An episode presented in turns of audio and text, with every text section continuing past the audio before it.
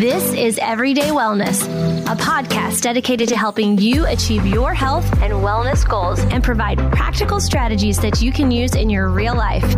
And now, here is your host, nurse practitioner Cynthia Thurlow.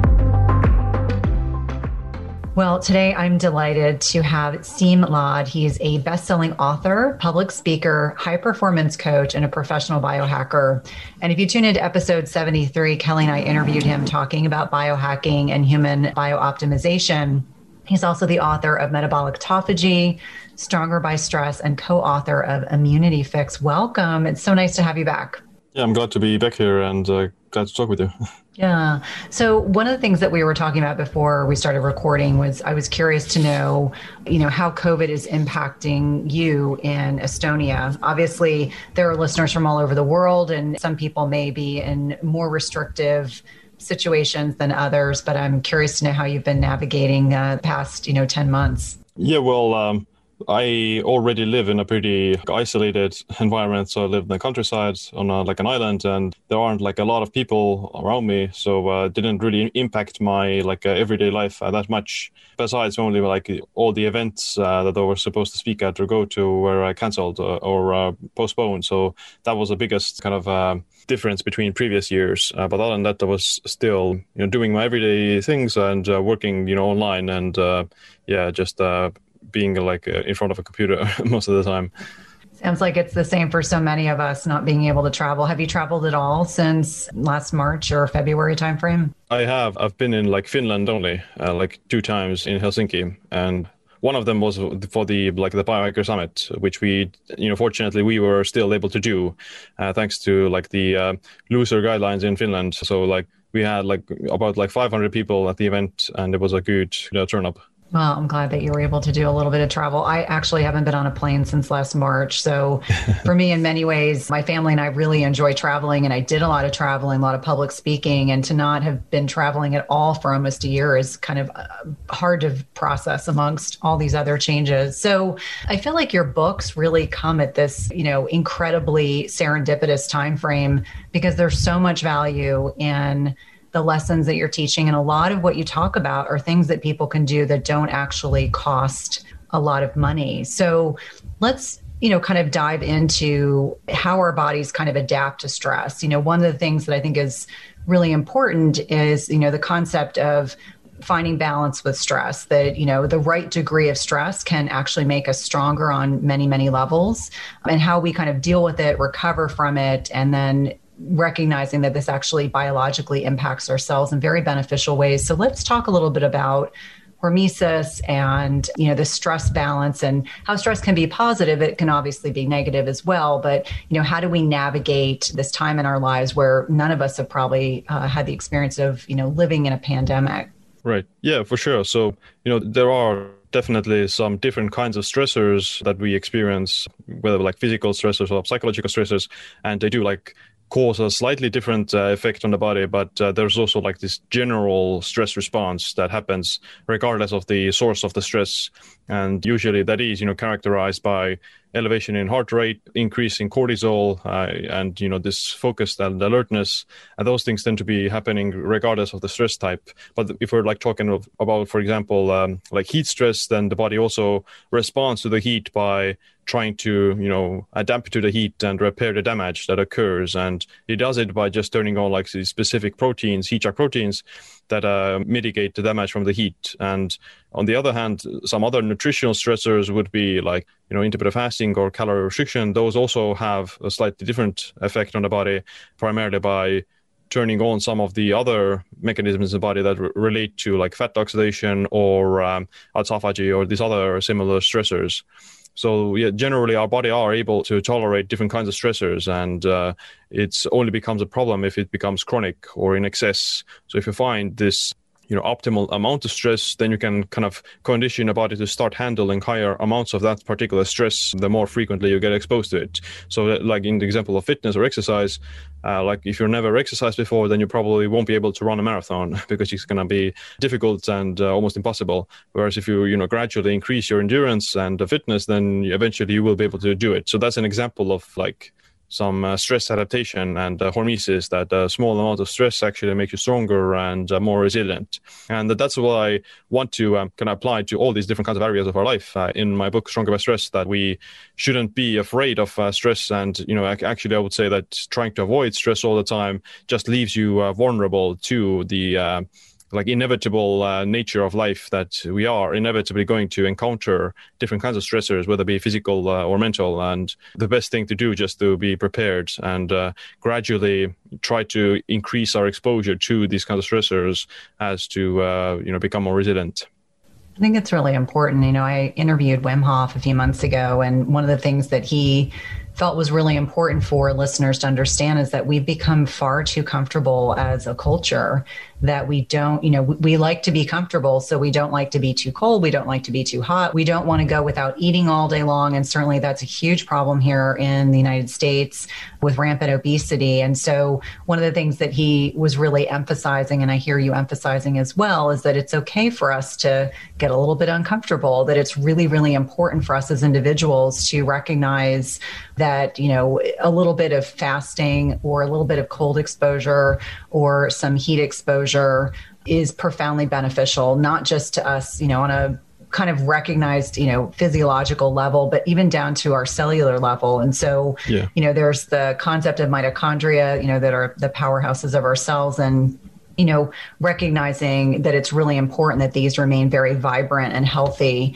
And so I'm sure probably in your research and as you're writing your book, recognizing that for a lot of people, they don't even understand like what the mitochondria do, why they're important, why we want to keep them healthy and functioning. Mm-hmm. Yeah, for sure. Like, you know, the mitochondria are, like you said, the powerhouse of the cell and the lot of the like energy production is happening primarily through the mitochondria and also aging is affected by the condition of your mitochondria. So uh, one of the most commonly used theories of aging is the mitochondrial theory of aging that as you get older then uh, your mitochondria become more damaged and they start to spread oxidative stress and inflammation and these reactive oxygen species and that's you know accelerates aging. So uh, the way to kind of slow down aging and prevent like these all these other different diseases chronic diseases is to keep your mitochondria healthy. And the mitochondria do need like uh, a small amount of stress to stay healthy. And you also need to kind of um, clean out the uh, dysfunctional mitochondria that accumulate there as a just inevitable byproduct of uh, living. So things like these beneficial stressors like exercise, you know, the sauna and uh, even like fasting, those things, they like make you grow more mitochondria, but they also eliminate the bad mitochondria that are there. So uh, yeah, like these smaller beneficial stressors are kind of uh, doing um, like a good uh, good maintenance work for your cells. And uh, also like if you are let's say not experiencing too much stress you're ex- not experiencing any stress at all then you are like kind of under conditioned so to say. So you become yeah, like i said too comfortable and your body is very like fragile so to say that hasn't had the reference experience for any stress. And whenever it does encounter any even like a smaller stress in the future then it's just going to you know break. And um, because it doesn't have the resilience. So you need to condition resilience uh, by like these regular hormesis. And what are your thoughts? I know, you know, here in the United States, there are a lot of people, I call it chronic cardio, people that you know they're under the impression that they can out exercise a poor diet. And you know you'll see people that are running for hours and hours and hours or they're on the treadmill or they're you know on the elliptical trainer. And so i would imagine that you have very specific suggestions in terms of the things that are going to stress your body in beneficial ways. Is very likely not chronic cardio. I'm assuming it's high intensity interval training or strength training and, and so where is the kind of tipping point for where you know those types of activities are beneficial for us versus you know it's good to walk but that's not going to stress your body in the way that you're talking about Right. Well, I think, do think like a regular cardio can also be very good. So it depends on the goal and situation. So if you overdo it, or if it's the only form of exercise you do, then yeah, that may not be the most ideal thing. So I perfectly would or ideally i would recommend doing both um, in some degree. I personally do like prefer more like resistance training because um, you know resistance training is higher intensity and you know it also stimulates muscle growth that you don't achieve with regular cardio or uh, HIIT. So the muscle aspect is very beneficial for just longevity and uh, better metabolic health is easier to stay lean and easier to avoid like nutritional related diseases because you have like more muscle mass and you have like a higher ability to get dispose uh, carbohydrates and glucose without experiencing negative side effects. in terms of like how much cardio is good or how much resistance training in general is good, you know, that depends on the person and overall like their workout routine. So you can effectively yeah like reach a minimal effective dose of doing only like one cardio session per week and maybe like two or three work resistance training sessions per week that would be like the minimal effective dose that most people can get away with but yeah like that also depends on the other things like you can even do like cardio every day and not experience any burnout or not experience any like weight loss plateaus or any hypothyroidism from that as long as you you know take care of your nutrition. You're not like combining the chronic cardio with uh, chronic calorie restriction or uh, like uh, over caffeinating or uh, sleep restriction. So it's a matter of like the individual and what kind of other things they do. So it, the same applies to like fasting as well. Fasting can be a stressor to some people but it can be not a stressor to others uh, depending on like their overall diet and uh, what else to do. So yes, it's a very nuanced uh, situation. No, absolutely. And I think you're really alluding to bioindividuality, that it's so important for determining what really works best for you and your body. And, you know, one thing that I think is really critically important for anyone who's really listening that we need to maintain muscle mass. You know, sarcopenia or this muscle loss with aging, it will happen if you're not doing things to circumvent this. And certainly, for myself being in the middle age range, it's really critically important. And it's actually a whole lot harder to maintain muscle in your 40s than yeah. it was to build it in your 20s and 30s. And that is kind of normally what will occur if you're not lifting weights. And as you mentioned, it's really important that people recognize the more muscle mass you have, the more likely you are to be metabolically flexible. And that's really what we're talking about. These are all things to keep us healthy and keep us at a healthy weight and ward yeah. off as much as possible disease, which I think for everyone right now, you know, given the, the global pandemic, all of us have that in the forefront of our minds, or at least we should be thinking about ways that we can keep ourselves healthier. You know, one of the things that I think is really interesting that you've touched on multiple times, and certainly the people that follow this podcast know that intermittent fasting is something that I really embrace wholeheartedly. But you did touch on the fact that some people can overdo it. And I see so much of this on social media that individuals are so desire to get the effect, whether it be weight loss or they want to tap into autophagy or they have other reasons for wanting to be interested in intermittent fasting, and then they go overboard. And so you know, with fasting, it's really critically important that people are getting enough of their macros, getting enough protein and fat. And obviously, carbohydrates are very bio individual, that, you know, there are people that are more metabolically flexible, so they can get away with more carbs than people who, you know, are less metabolically flexible. And so, how do you, you know, obviously you're an intermittent fasting expert is you know, how do you kind of navigate or make recommendations when you're talking to people who are really trying to fine tune the fasting regimen. You know, there are a lot of people who want to do one meal a day, which I think is fine on a short term basis, but I just don't know how most women in particular could get enough of their macros in in that very short window. I know that there are some men that that seem to really enjoy that, but you know, what are some of the ways that you make recommendations in terms of a fasting schedule that will be efficacious and not put people in a position where they're, you know, they're really ramping up their thyroid or their adrenals or their endocrine system in general? Yeah, for sure. Like I think that intermittent fasting can be a very good tool, and uh, you can yeah, adjust it based upon a lot of the things that you're involved with. Like it, it depends on your like exercise uh, routine, as well as uh, just yeah like energy requirements. Uh, but uh, like if I were to give like a minimal effective dose, then I would say that you know you wouldn't at least you would want to do like this aspect of time restricted eating that you fast at least for like 12 hours a day and eat within 12 hours. That would be like the minimal effective dose for like just the circadian rhythm benefits and sleep benefits, so that you wouldn't be spending like the entire day in a fed state like the average uh, Westerner does. So that would be like the kind of the starting point that I would recommend everyone do, regardless of their whether or not they're doing like actual intermittent fasting or whether what they want to do it.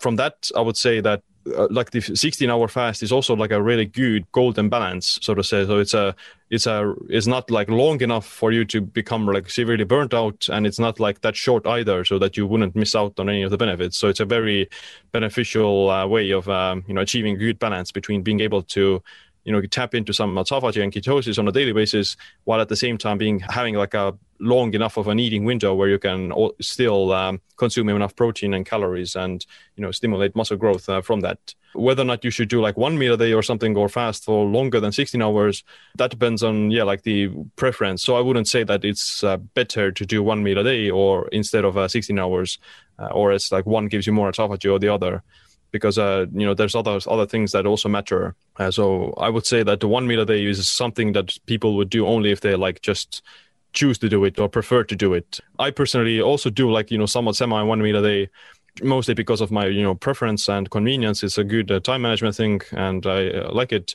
I do like think it's very hard to build muscle uh, or strength with just one meal a day because it's yeah such a small time frame where you stimulate muscle protein synthesis. So for muscle growth i would say like the 16 hour fast is the perfect thing uh, because you can you know stimulate muscle growth in that eight hour eating window for at least like two to three times whereas with one meal a day it's uh, relatively hard. But uh, for, i personally am able to pull it off because I'm doing like this sort of thing that I call a targeted intermittent fasting where I do just eat one meal a day, but I also have like a protein shake during my workout, so I get still get a, like a second uh, spike in muscle protein synthesis and uh, uh, still maintain like a positive nitrogen balance from that.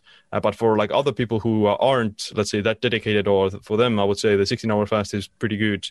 And at minimum, if you're not even you know if you want to take a break or something then 12 hours 12 hours is also good.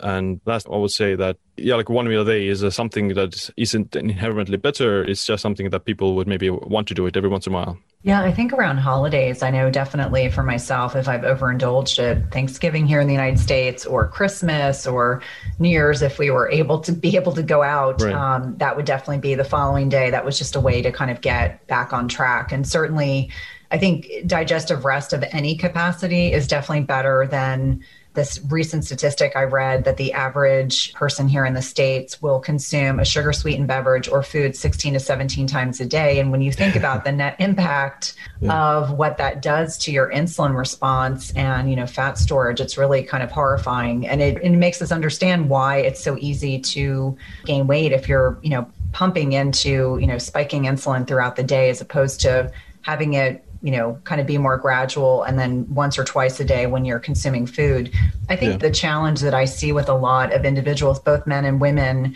you know with regard to whether their meal frequency is once a day or twice a day while fasting is ensuring they're getting sufficient protein and i would imagine most if not all people that are listening are not getting sufficient protein and i know dr yeah. Gabrielle Lyon's a big proponent of one gram of protein per pound of ideal body weight which you know, I would imagine most people are probably doing 30 grams, maybe 40 twice a day, if at all. And mm-hmm. so I'm curious how you manage to, you probably have a fairly good size amount of protein when you're having your shake and having that very large meal. But I'm sure that you also probably see a lot of people struggle in this area as well. Yeah, absolutely. And uh, protein is uh, very important, especially for uh, preventing sarcopenia. And, you know, even when doing intermittent fasting, you do uh, tend to need a bit more protein, so to say, so that you would, uh, you know, compensate for the catabolic stress that you experience while you are fasting. And yeah, usually I would say the best ratio or the best amount would be like about 0.8 grams per pound of body weight or lean body weight up until like 1.0 grams per pound of body weight so somewhere between there. But the like average person yeah is eating maybe half of that. Mm-hmm. so the rda itself is also like half of that uh, which i would say is not really optimal. So yeah ideally you would want to you know most people would need at least like 100 grams of protein per day. And uh, yeah to get that from one single meal then you would need to eat like a like a really big steak or something. And yeah that's why if you are struggling with gin intake or if you're you know in the older age group or you have like sarcopenia or you have let's say like muscle catabolism excessive muscle catabolism then for you yeah it would be better to have some more several meals throughout the day as a way to keep the muscle protein synthesis elevated and to ensure that you do uh, get the sufficient amounts of uh, protein. So yeah if someone is having trouble eating uh, that much protein in one sitting then for them uh, you know spreading it out is uh, more easy because yeah it's true that protein is also very satiating. So it's uh, fills you up and prevents hunger. It doesn't really make you want to eat again. So if you're not able to eat your food because of eating too much protein in one sitting then yeah spreading it out uh, is uh, is the way to go. No and i think it's really key you know talking about satiety. That's a really really important much maligned concept for a lot of people because whether or not it's fat and carbs together, which are delicious but very hard. If you think about like guacamole and chips or cheese and crackers, I mean, those kinds of things, it's hard for people to you know, keep to a portion size. Whereas if you have protein and some fat, you will be satiated. You're literally going to feel like you cannot eat more. And so, training our bodies to acknowledge how important that satiety piece is is really, really very, very yeah. important. Today's podcast is sponsored by NutriSense. It combines cutting edge technology and human expertise so you can see how your body responds to different types of nutrition, stress, exercise, sleep, and where you are in your menstrual cycle in real time. And by pairing a continuous glucose monitor with their app and expert nutritional guidance, NutriSense can help you reach your health goals. And the best part is it's not just a program where they send you the CGM and you have to figure it out on your own. Each subscription plan includes one month of free expert nutritionist support. Your nutritionist will work with you one on one, interpreting your data and providing customized advice to help you reach your health goals. The last time I had my CGM on, my registered dietitian and I troubleshooted over some specific concerns that I had. And whether you're aiming to lose weight, stabilize your energy, or just feel better overall, NutriSense offers the guidance and support you need. And lasting sustainable change takes time and can be achieved through a longer term subscription. That's why I encourage my patients and clients to consider three, six, or 12 month subscriptions where it's actually less expensive and allows you to not only achieve your goals, but also to ensure that you stick to your healthy lifestyle for the long term. As I've mentioned before, I have found the CGMs I've used through NutriSense to be incredibly insightful, specifically to carbohydrate tolerance. I would not have known that plantains spiked my blood sugar without this information. It's also been hugely helpful for tailoring to workouts and sleep quality. And so for me, even though I am metabolically healthy, I find the insights to be particularly helpful to tailor my lifestyle changes to my blood sugar. Visit nutrisense.io slash EWP and use the code E WP for $30 off plus one month of free nutritionist support. Be sure to let them know you're a listener of the Everyday Wellness podcast when they ask you how you heard about them. This is one of my favorite ways to take care of my health and one of my top recommendations for all of my patients and clients. I've been using MitoPure for the last two years, and I've added this to my routine for multiple reasons. Number one, it's a foundational supplement for me and my family. It keeps things simple, and I know that I cannot get enough of urolithin A in my food to derive the same benefits. And if you're not familiarized with urolithin A, it's a signaling molecule, but it's also actively involved in anti-aging, energy production, and I take Timeline because of its remarkable remarkable healthy aging solution that activates key critical cellular pathways in my body. It's a total game changer for healthy aging. I alternate between using the soft gels and powder depending on whether or not I'm traveling. And we know that restoring cellular energy is a key to enduring health. And this is concluded in a recent publication in Nature Metabolism, which is a top scientific journal identifying that newly energized cells may provide many more years of healthy life to people. Yet as we age, we know that cellular energy production naturally declines and reduces our prospects of optimal health and longevity. That's the great thing about Timeline is you can restore cellular energy and support healthy aging. I've noticed the biggest improvements in my energy and sleep levels. We know that Timeline is clinically shown to give our cellular energy generators, the mitochondria, new power. And when taken daily, it replaces aging mitochondria. So it upregulates mitophagy and rebuilds new ones or mitogenesis. Timeline is the only nutrient that can do what it does. So Timeline renews your cells to a more powerful state. My listeners can get 10% off your first order at timeline dot com slash Cynthia. That's 10% off at timeline dot com slash Cynthia. I know you're going to love this product. So let's kind of pivot a little bit and talk about immunity. And so, obviously, in the midst of a pandemic, this is really relevant. And so, let's talk about what helps build a healthier immune system. I think that given the length of the amount of time that so many of us, our lives have really shifted and changed substantially, I think this is the kind of information that people will find really valuable, things that they can do, you know, in their day to day lives that really have a huge net impact. Yeah, for sure. Like a lot of these things that are, you know, considered healthy lifestyle practices, those things are also very beneficial for the immune system, like uh, regular exercise, good quality nutrition, whole foods, avoiding, you know, processed uh, carbs, uh, added sugars, and uh, these vegetable oils, as well as uh, these uh, hormetic stressors like the sauna. some intermittent fasting can be good, and like the cold in moderation, and definitely like sleep. So you know if you are like let's say relatively healthy and metabolically flexible then for your immune system should also be you know um, strong as a result of that. And uh, vice versa if you're metabolically inflexible you have metabolic syndrome you have you know uh, these other uh, added chronic diseases then for your then your immune system is also going to suffer because a lot of like the immune cells and uh, other immune parameters are regulated by or they're determined by your metabolic health and uh, overall lifestyle. And I think it's important, again, to kind of reiterate what that represents. So, metabolically flexible means you have a healthy blood sugar. It means that you don't have high blood pressure. You're not on medications to deal with cholesterol problems. And, you know, you're sleeping well, you're at a healthy weight. And it's not about being skinny. It's just, you know, maintaining the ability for your body to be able to consume foods, be able to properly package them up, fuel your body, sleep, etc. So let's start with the food piece because I always find it really fascinating when we are looking at the nutritional piece and talking about things like seed oils and how profoundly inflammatory they are and how long they actually will you know impact you know the membrane and cellular composition of our cells for such a long period of time. I heard as long as two years which is horrifying. But here in the states most if not all restaurants that's all they use. And you look at the processed mm. foods just looking for just two things even if you just look at canola and soybean oil it's in everything and so right. you start to acknowledge that that in and of itself can drive these desires for these carbohydrate processed carbohydrate dense diets and drive insulin resistance so I would imagine in Estonia you probably don't have as much of that, but it's definitely a huge problem here in the States.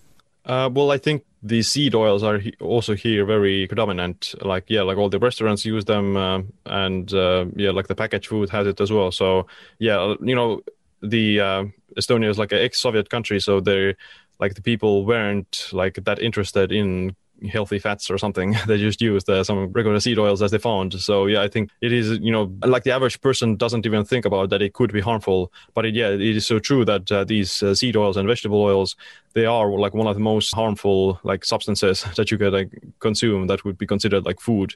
So yeah, the what essentially happens is that these vegetable oils are like very they're polyunsaturated fats, so they're very uh, you know fragile. So they uh, get oxidized very easily when they get exposed to heat and oxygen and pressure.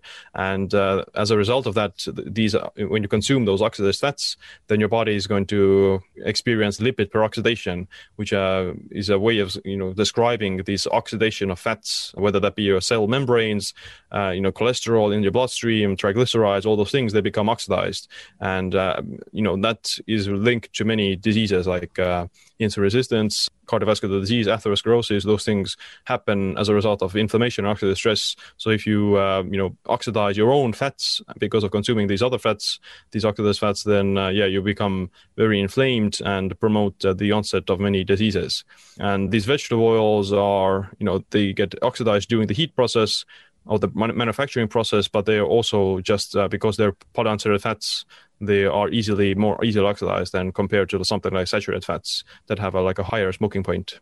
Yeah, it's hugely problematic. And I'm curious if you feel that the processed sugars are a bigger issue in terms of driving disease, or do you think it's equivalent? Because I think of them really in the same light because they're such a huge component of you know the processed food industry, and kind of take for granted that they're everywhere. We like much to your point, we just assume because they're accessible and easily you know attainable that somehow they're healthy. But as I like to remind my patients that you know they're designed because they're cheap. It's a cheap product that can be utilized in these processed foods. And so no one's really thinking about our health. They're just thinking about profits. And so do you feel like one is worse than the other or are they a little bit equivalent? Uh, well i think sugars would be less harmful than these uh, fats so to say because uh, sugar is uh, like an actual you know it's a natural molecule, or glucose is a natural molecule, so to say that our body already has some glucose in the bloodstream all the time in some amounts. So um, it's not inherently harmful if you consume it in moderation. And also, like if your body is able to handle it, then it shouldn't be a big issue. Like if you have more muscle mass, you are physically active, you're uh, insulin sensitive, then for you that sugar is going to yeah, it's going to spike your blood sugar for a little bit. But if you're healthy, then it shouldn't last for that long, and uh, your blood sugar should normalize within like an hour or something, depending on how much you know sugar you ate. So yeah, generally the sugars and carbs, I'm not that afraid of the sugars and carbs because yeah, you can like you can even like go for a walk and you can uh, lower your blood sugar in like 10 minutes and faster. So it's uh, not a big issue. And if you like exercise before eating sugar, then the muscle cells or muscle glycogen stores have become very depleted and eating that sugar would just uh, direct or make that uh, sugar go into the muscle cells and store as glycogen. Whereas with these fats, then uh, these uh, vegetable oils and seed oils, they don't have any essential role in the body. So they don't have any benefit, real benefit. They only cause harm. And uh, yeah, like you said, it's very hard to get rid of them. They can become a part of the cell membrane and they can stick around for, yeah, like years. And, you know, as they are a part of the cell membrane, then they will also I begin to spread that inflammation on a regular basis because your cells, cell membranes are, you know, very fragile and oxidized, and they become even more inflammatory. For everyone that's listening, I think this is really critical. You just need to be well informed. You know, read those packages you know ask when you go to, to restaurants if you're able to do so ask what's in the food because right. more often than not i'm in a position where i'm of the belief system that i ask all the time and i become that weird person who doesn't eat fried food right. when i go out and i generally don't eat salad dressings for that purpose so mm. thank you and i 100% agree that you know something that's a more naturally derived substance is going to be a whole lot less harmful like I want to add also like you you don't need to be like that afraid of it either because our body is also able to deal with that oxidative stress uh, to a certain extent. So we have our own antioxidant defense systems like you know glutathione and superoxide dismutase and uh, catalase and others that can counteract the lipid peroxidation. So you know, like we're experiencing oxidative stress all the time in some amounts, and it only becomes harmful if our if it counterbalances the antioxidant defenses. So you can also you know protect against the uh, the lipid peroxidation of these oxidized fats by making sure that you consume like enough vegetables that contain these antioxidants and they can stimulate glutathione and other defense systems as well as like for example especially when it comes to these lipid peroxidation then like vitamin e as a supplement can uh, protect against that which is an antioxidant a fat soluble antioxidant as well as like uh, these uh, spirulina and algae. They also have this uh, lipid peroxidation protective effects yeah, that's really fascinating. And I'll make sure that we include all that in the notes. So, as we kind of pivot and we talked about nutrition, I definitely want to touch on sauna because there are two different kinds of sauna that I know that you employ. I try to do sauna as often as I can infrared sauna versus a traditional sauna. And can you explain to the listeners how they're differ? Obviously, they have some of the same benefits, but for someone that's not as familiar with red light therapy that you get from infrared sauna, can you explain, you know, what these do for the body in terms of immune function and other health benefits? Uh, yeah, well, generally the uh, sauna is going to like elevate your body temperature and as a result of that the uh, body is going to respond by turning on like these heat shock proteins. And the heat shock proteins uh, they start to like repair misfolded proteins and they start to like reduce inflammation. They start to clean up house uh, with like autophagy and they also like prevent the viral replication to a certain extent. So the sauna is just the easiest way to trigger these heat shock proteins. Uh, you can also do it with exercise or like just uh, working out, but generally the sauna is going to do it the fastest. And what matters most is just the elevation of the body temperature. The traditional sauna is going to uh, heat up the air around you in the room, and that is eventually going to raise your body temperature. Uh, whereas with the infrared sauna, the infrared wavelengths is, are going to penetrate uh, into your tissue and into your body, and they're going to heat up your body directly from that. So the difference between them is primarily that the uh, infrared is going to uh, kind of generate heat from the inside out, whereas uh, the traditional sauna uh, makes makes you um, hot from the outside in, if that makes sense. So the infrared sauna also is going to like penetrate deeper into the tissues and it can trigger collagen synthesis in like the tendons and uh, joints and also um, trigger like this small beneficial stress to the mitochondria and improve their functioning through that. Whereas with the traditional sauna, you get the temperature hotter in the traditional sauna, and you may also get like more sweating from the traditional sauna and like eliminate these uh, metals. But uh, the infrared sauna is less hot, but it may have like a more direct effect in terms of like the heat shock proteins because of um, going deeper into the tissue and uh, also just having like this additional benefit of maybe better skin or better uh, joint health.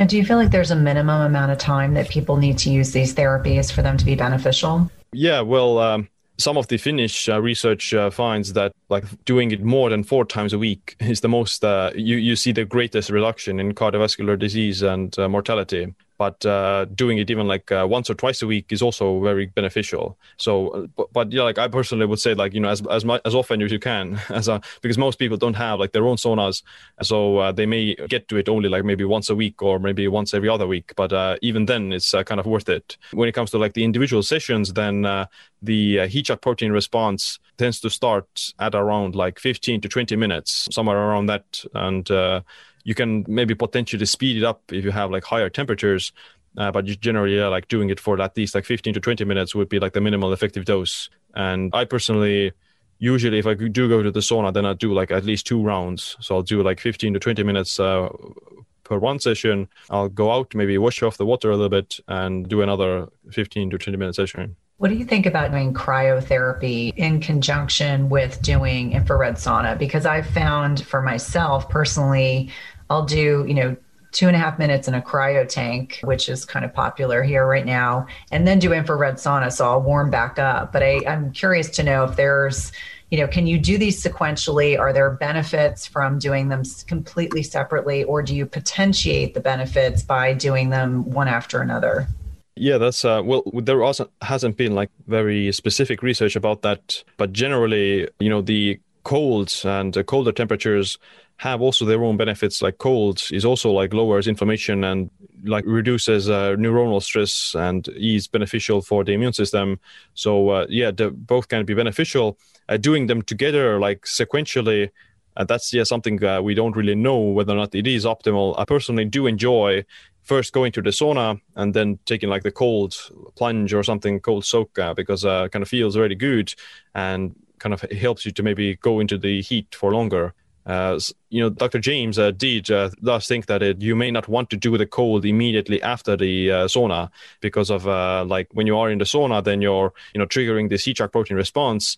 Your body is experiencing the stress, and if you go to the cold, then you may just uh, turn off that uh, signal so to say you're, so you're making it very easy for your body to deal with the heat. Whereas the kind of the point of the entire sauna is to kind of endure and kind of uh, you know broil yourself uh, in there a little bit and kind of endure it for longer. So if you just take the cold immediately after the sauna then you're kind of uh, shutting down the kind of response. So he he would do it in a way that he would take the sauna and maybe like take a cold cold soak maybe 30 minutes or an hour later something like that. I personally, I'm not that worried about that because I do think that you already get some, you know, sufficient amount of heat proteins when you are already in a sauna, and doing doing like a short cold is not going to be probably too problematic. But yeah, like if you want to be maybe very safe and sure if you then you can do the cold before and then go to the sauna to heat back up so in that case you would probably get you know the kind of best of both worlds well, it's interesting. On the days that I do cryo and infrared sauna, I sleep even better, even though it's hours later. It's amazing how.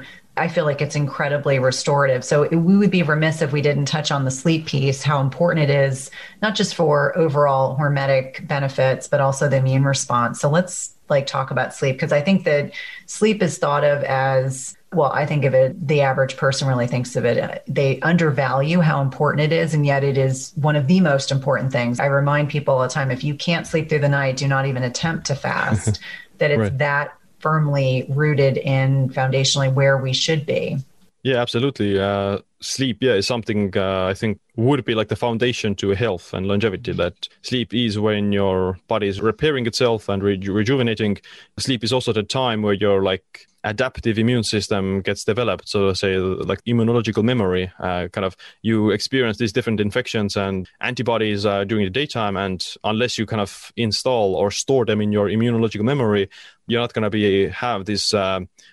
You know immunity toward those things in the future. So they say you have an, a compromised adaptive immunity and all the like uh, immune cells that get rejuvenated during sleep. Uh, so if you're like chronically sleep deprived then you have like just a weaker immune response to everything and all like autophagy and melatonin they have like these antioxidant effects on the body that eliminate uh, junk cell parts and uh, other other particles that are not supposed to be there. So yeah sleep is very important and uh, especially like if you were to be in like a during the winter or something when your immune system tends to already be slightly compromised, then I would yeah recommend to um, sleep a bit longer or at least make sure that you do get the quality sleep. Americans spend an average of 90% of their time indoors and take about 20,000 breaths a day. The indoor air that we breathe is two to five times more polluted than outdoor air and in some circumstances up to 100 times more polluted, according to the EPA. And did you know that air pollution is responsible for nearly 7 million premature deaths globally? So, what's the solution? I want to introduce you to a product by Air Doctor that has captured the attention of established media outlets like CNN, ABC, and more. Air Doctor filters out 99.99% of dangerous contaminants so that your lungs don't have to. This includes pollutants such as allergens, pollen, pet dander, dust mites, mold spores, and even bacteria and viruses that have the potential to go on and make us sick. Air Doctor comes with a 30 day breathe easy money back guarantee. So if you don't love it, just send it back for a refund minus shipping. Head to airdoctorpro.com and use code Cynthia. You'll receive up to $300 off air purifiers. Exclusive to podcast customers, you will also receive a free three year warranty on any unit which is an additional $84 in value. Look at the special offer by going to AIRDOCTORPRO.com and use promo code Cynthia. I absolutely love my air filters. They're an integral component to ensuring that the air that my family breathes in our home is as safe as possible. At some point, we've all been sold a big fat lie. It's called the protein misconception. So starting in the 1980s, we all believed that more protein equated to more muscle growth. And I'm here to tell you it's a big misconception. This has a great deal to do that our body can only absorb protein that's broken down into smaller building blocks called amino acids. It doesn't matter if you're consuming 30 grams of protein or 300 grams of protein. If you don't have a sufficient supply of enzymes to digest the protein, your muscles will ultimately be unable to use these as vital building blocks. That's why it's crucial you take a high quality digestive enzyme. The one I trust and use myself is called Masszymes by Bioptimizers. Masszymes is a full spectrum enzyme formula with more protease than any other commercially available product product with five different forms of protease. Plus, it contains all the other key enzymes you need for optimal digestion. If you're experiencing bloating, gas, or digestive distress, a contributing factor can be that your body is no longer producing as much digestive enzymes. And you can try Masszymes today risk-free. They have a 365 day full money back guarantee and is the gold standard in the industry. Go to bioptimizers.com com slash Cynthia. That's B-I-O-P-T-I-M-I-Z-E-R-S dot com slash Cynthia and use promo code Cynthia 10 for 10% off of any order. Again, that's promo code Cynthia 10 for 10% off any order. No, I think it's so critical. You know, what I found really interesting when I was preparing for this was really thinking about the things that can help us sleep more efficiently. And, you know, first and foremost, reminding people that sleep's foundational to our health. And it's really important for, as you mentioned, you know, the helper cell production and, you know, optimizing our immune response. But what are some of the little hacks that you have found about supporting sleep? I mean, I know in the back of my closet, I have an acupuncture mat that I should be doing before bed, but I don't necessarily do it every night. But I even saw in the book, you know, kind of like mouth taping and, you know, watching your caffeine. But what are some of the things that you find most people are surprised by that can help support sleep that are fairly easy?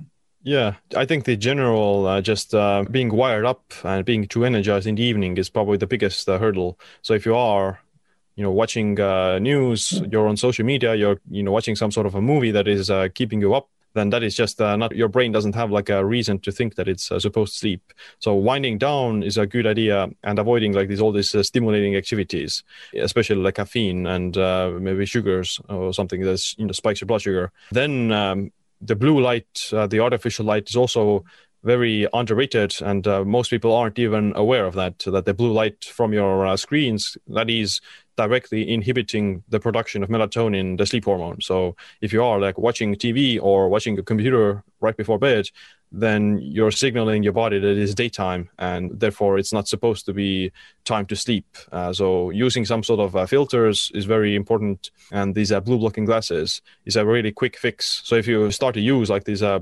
glasses um, an hour or so before bed, then you will naturally see that hey, you're actually getting tired and drowsy. Uh, whereas before it was just um, masked or uh, you know hijacked by the blue light that was uh, keeping you stimulated, artificially stimulated, and naturally, like we would go to bed like after sunset. It's just that in the modern world we have all this uh, technology that is uh, keeping us up. Uh, some other things would be very important would be also like when it comes to actually sleeping better, not falling asleep, then it would be uh, sleeping in a slightly cooler environment. So um, colder temperature is also uh, like a signal for melatonin production and helps to uh, go into deeper sleep. So if you're in a like a really hot uh, bedroom or you have like central heating on and uh, you're using like very fluffy blankets, then uh, yeah, you're elevating your body temperature, which is um, not helping you to sleep better. And research does find that most of the mo- you know usually sleeping in a slightly cooler bedroom is a better for uh, oversleep. I think my entire family has gotten used to the house being 65 degrees at night, which, you know, everyone sleeps so much better. So something so simple can make a really yeah. big impact on, you know, how well we sleep. Now, one thing that I think I've gotten a lot of questions about, because obviously before we connected today, I was asking people on social media, what would you like to ask?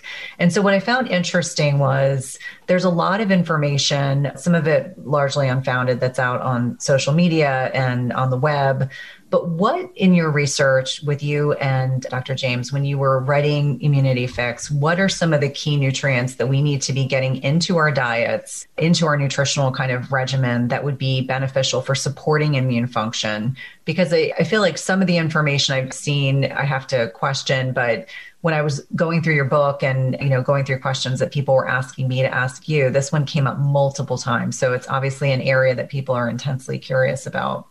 Yeah, yeah, absolutely. Nutrients or these minerals are very uh, crucial for just the body's uh, defense systems. And one thing I think, like virtually almost everyone does need, is magnesium, because uh, first of all, like magnesium is uh, very like depleted from our food sources because of uh, soil depletion and erosion. So on estimate, there's about like uh, maybe 20 or 25% less uh, magnesium in our food compared to like the 1940s. So uh, that in of itself does, you know, increase the risk of becoming deficient in magnesium. And uh, yeah, like about like 80% of the people are not getting the recommended daily allowance of magnesium, which is about like uh, 400 to 500 uh, milligrams. Mm, magnesium itself is a regulates like the it has like a role in almost every process in the body like starting with energy production and the immune response so in terms of like the actual immune response then uh, magnesium deficiency can like offset the balance between certain immune cells like the t cells. So uh, if you have magnesium deficiency then it can cause like these uh, autoimmune conditions. And because of the the body's immune cells between like killer T cells and helper T cells gets offset uh, out of balance, and the body just uh, starts to attack itself and uh, cause additional information. There's also like this uh, one you know we discovered uh, was that there's people who have like um, genetically low magnesium, then uh, they experience this chronic Epstein-Barr virus, uh, which is called like the XMEN syndrome. So that is something that we saw that yeah the magnesium is um, very uh, involved with the immune response. Then I would say that the very beneficial nutrients would be, you know, vitamin D because of uh, like a similar role. It's very involved with almost every process in the body, and in the immune response, it also like vitamin D helps to recognize, you know, these uh, infectious particles and uh, eliminate them. Then uh, there's uh, like selenium, which is good for like glutathione, zinc, which is also, you know, involved with breaking down these uh, infectious particles as well as involved in autophagy. So yeah, generally, I would say the most important ones would be like magnesium, uh, vitamin D, selenium, zinc, maybe like vitamin C as well. Although like with vitamin C is that I wouldn't recommend like taking it all the time in like a large amounts. Vitamin C would be something that you maybe resort to if you ha- actually have some particular like a infection that you just want to get rid of faster. Then you like then you introduce the vitamin C to kind of help to um, deal with it faster. Now, do you recommend that people get food based sources as well as active supplementation? Because I know here on the East Coast of the United States, you know, we may get a lot of sun exposure probably April through maybe October. And then when the weather gets cooler, it's a whole lot harder to get more than just your face or maybe your hands exposed to get that vitamin D synthesis. So for a lot of my patients, I'll say, okay, maybe summertime, you don't have to per se take a supplement, but definitely as we head into the cooler months where there's less light exposure, it can be, you know, definitely beneficial. And I, the other piece that I, this is oftentimes how I can get my patients to do it. I remind them that there is some role of insulin sensitivity with vitamin D as well. So if your vitamin D levels are low, not only does it impact, potentially impact immune function, but can also impact your metabolic flexibility as well. Yeah, for sure. Like uh, ideally, you, you would want to get them from food, uh, but uh, yeah, that's not always uh, possible. Especially when it comes to like magnesium or vitamin D. You could potentially get like all the zinc and selenium if you eat like uh, some oysters and uh, organ meats and maybe like Brazil nuts on a regular basis. Then you can cover those nutrients with magnesium. Magnesium is usually in like you know leafy green vegetables, some seafood, and and like some nuts and uh, pumpkin seeds. Those would be some magnesium foods. But yeah, like I would, a magnesium supplement is something that I think a lot of people would need. And I personally also take it uh, on a regular basis. And with vitamin D, I don't take a vitamin D during the summer if I'm already going outside. But during the winter, I do take it uh, because of, you know, there's virtually no sunlight for, for weeks uh, in, in here. Uh, so if I do take the vitamin D, then I don't like macrodose it uh, because my vitamin D levels tend to be already in the normal uh, zone. If you are like very deficient in vitamin D, then in the short term, uh, going for like a higher dose supplement can be good. Uh, but you would also maybe potentially want to be eating these vitamin D rich foods like egg yolks, salmon, and fatty fish, and even like some mushrooms have it, but in the, in the D3 form. But if you do take like a vitamin D supplement, then you would also maybe you would need to uh, take or at least get enough of uh, vitamin K2 to make sure that the vitamin D gets used in the right way. And magnesium is also important for actually activating that vitamin D. Yeah, and for full disclosure, I take magnesium every day. I'm a huge proponent of magnesium and think it's really critical, as well as selenium. Yeah. And obviously, during winter, I'm absolutely supplementing with vitamin D, but as you said, food based sources as well. Now, before we kind of pivot off and, and I let you go, I think it's important to kind of touch on, at least briefly, what impacts immune function in a negative way. And I think for many people listening, they may already know some of these, but I think it's worth reiterating given the fact that we're still in a pandemic and I'm sure people are anxious to avoid things that could non beneficially impact their health. Yeah, for sure. Yeah, the, the immune system is affect, connected to like your metabolism and just general health as well. So if you are with metabolic syndrome or these chronic uh, conditions, then uh, you would just try to, um, you know, do the best you can as to uh, improve your metabolic health as fast as you can. And it doesn't take like that long time. You can even see like a better, um, you can see like these uh, optimal blood sugar reductions um, within like a few weeks. So you just have to start and uh, start eating the good diet, start doing regular exercise uh, not eating if you're like very poor metabolic health then you would need to take like your uh, carbohydrate restriction more seriously compared to someone who is like uh, lean or athletic then they can get away with more without experiencing the bad side effects from that. So it depends on where you're at but generally yeah like just uh, making sure that you're you're like insulin sensitive and you have good metabolic health in terms of you don't have high blood sugar fasting blood sugar you don't have high uh, triglycerides you have good enough of hdl cholesterol you also have low blood pressure those things are characteristic of uh, metabolic syndrome. Then uh, I would say that uh, the second most important thing would be to get enough sleep, or like sleep deprivation and sleep restriction, or just you know suboptimal sleep itself would be um, jeopardizing your immune system. And maybe lastly, I would say that the inflammation in general, like this chronic inflammation, whether because of uh, being sedentary or uh, eating a bad diet or just you know consuming these uh, vegetable oils that are oxidized. Thank you. That's super helpful. Now, before I go, we're starting something new this week on a couple questions I'm going to ask each guest at the end of our interview. And so I'm curious how you define wellness. You know, what does that mean to you as an individual? Hmm. Well, uh, wellness, uh, I would say, is uh, being at peace or being at ease, both physically and mentally, so to say. So you don't have any chronic pains, you don't have any like uh, aches or something. Uh, you're, you know, in good fitness, and you're also like uh, mentally at a good place. So you're not experiencing any negative thoughts, or you're not experiencing this rumination or like this depression or anxiety. Great answer. What's the latest book you've read or are currently reading? like well at the moment i'm listening to an audiobook uh, by i think it's uh, jared diamond um, i think it's upheaval or something which talks about like why civilizations fall or something like i don't remember the exact title yeah he wrote the book like the guns germs and steel uh, so it's another one of his books. Okay. And what's the number one thing you want the listeners to really understand about our discussion today? Maybe yeah, like uh, you should kind of live this uh, hormetic lifestyle that you engage yourself in these beneficial stressors uh, on a regular basis because like the same applies to like muscle. If you don't use it, you lose it. So if you don't stimulate your body to uh, be fit, uh, then you're going to lose your fitness. If you don't stimulate like the heat adaptation, then you're going to lose it. Yeah, like all the stressors. If you don't if you live in a, like a bubble wrap, uh, then uh, you're losing your ability to tolerate stress. Whereas if you are uh, engaged in them in the right amounts and you recover from them um, appropriately, then uh, you will just uh, get used to it and get stronger. Awesome. Well, it's been a pleasure to have you again. Thank you so much for carving time out of your busy schedule. Well, thanks for having me. It was a pleasure.